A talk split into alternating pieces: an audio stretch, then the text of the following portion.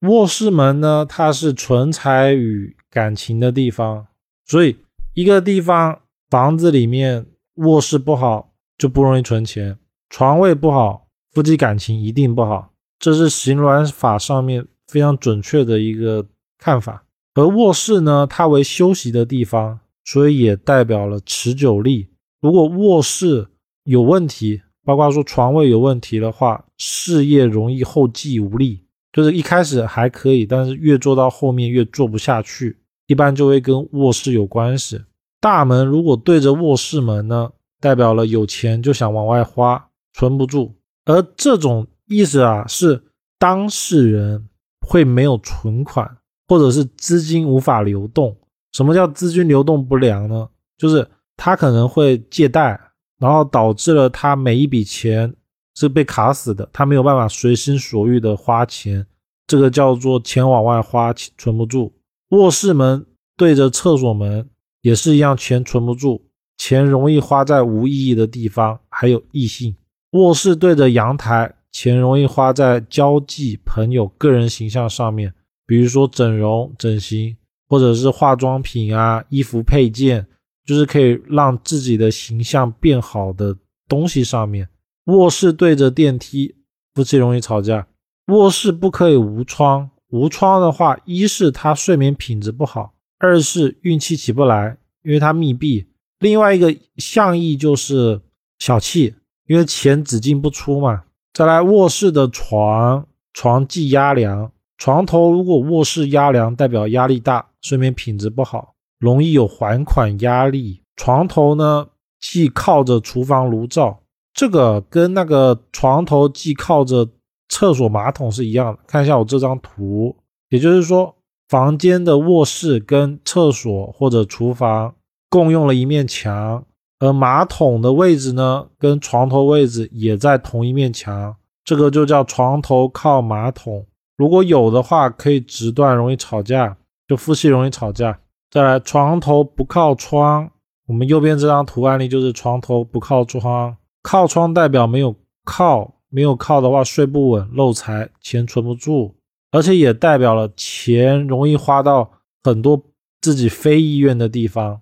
就是这个钱我根本不想花，但是迫于社会的压力，我不得不还。床头不对厕所，床头对厕所的话，跟卧室对厕所一样，存不住，而且身体容易多疾病。床头不对镜子，床头对镜子代表了吵架。床脚不对门，床脚如果尤其是尖尖的地方，床脚的边如果直对着门的话，代表夫妻容易争吵，聚少离多，口舌。床头不要对电视、电脑，尤其是电视在正南边，床放在正北，这种的话，基本上夫妻一定常吵架。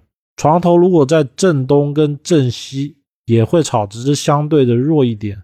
而如果床头放在边边，比如说东北跟西北这种的话，影响不大。因为床头放电视的其实是非常常见的。然后重点不好的是床头直对着电视，如果床头是旁边放电视，这种影响小。第二个是方位，电视在南方跟床头在北方才是最严重的，其他像东北、西北。东南、西南这种的话影响比较小。化解办法呢？大师呃，大门对着卧室门，卧室对着厕所门，阳台、楼梯都是用屏风化解。如果卧室没有窗的，可以装换气扇、排风扇。床头如果压梁呢，用吊顶化解。床头如果靠着炉灶的头的话，只能把床头或是炉灶移开。床头如果靠窗的。要么封窗，要么是把床头移位。床头对厕所的只能移开，这种因为距离比较近，放放屏风没有用。再来是墙角对门，只能移床，放屏风没有用。床头如果对着电视，只要方位不是正南、正北、正东、正西就没事，所以可以把床跟电视的方位移动。我们再稍微的讲一下卧室啊，卧室。它主要看两个点，一个就是床位，第二个是卧室本身的位置。那在风水里面啊，卧室代表了纯财以外，它也代表了配偶的位置，所以这个位置呢是非常重要的。在风水书里面，我们常有一句话叫“阳宅有三要，单看门主灶”。这个门主灶的主就是卧室，而我们常常呢是看大门、卧室以及厨房三者的关系来论断一间房子的吉凶的。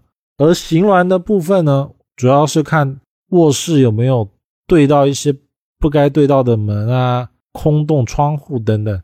再一个呢，因为卧室是纯财的位置，所以卧室不要去种植物，因为植物是活物，要安静稳定为主。然后呢，保险箱最好可以放在卧室，因为它是纯财的位置嘛。保险箱要放在卧室的斜对角，就大门的斜对角，或者是卧室的更衣室里面。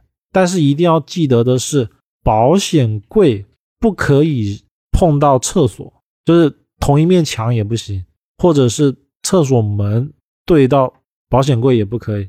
再一个是保险柜一定不可以开门就看到，就是我从卧室门一进来，如果我看到了保险柜，这个叫漏财，因为钱外漏了，容易把有钱往外流，就被人家花掉。而卧室放保险柜最好的方位是开门斜对角以外。西北方是最好的。如果说方位不行，就放西北边；西北边不允许的话，就放斜对角。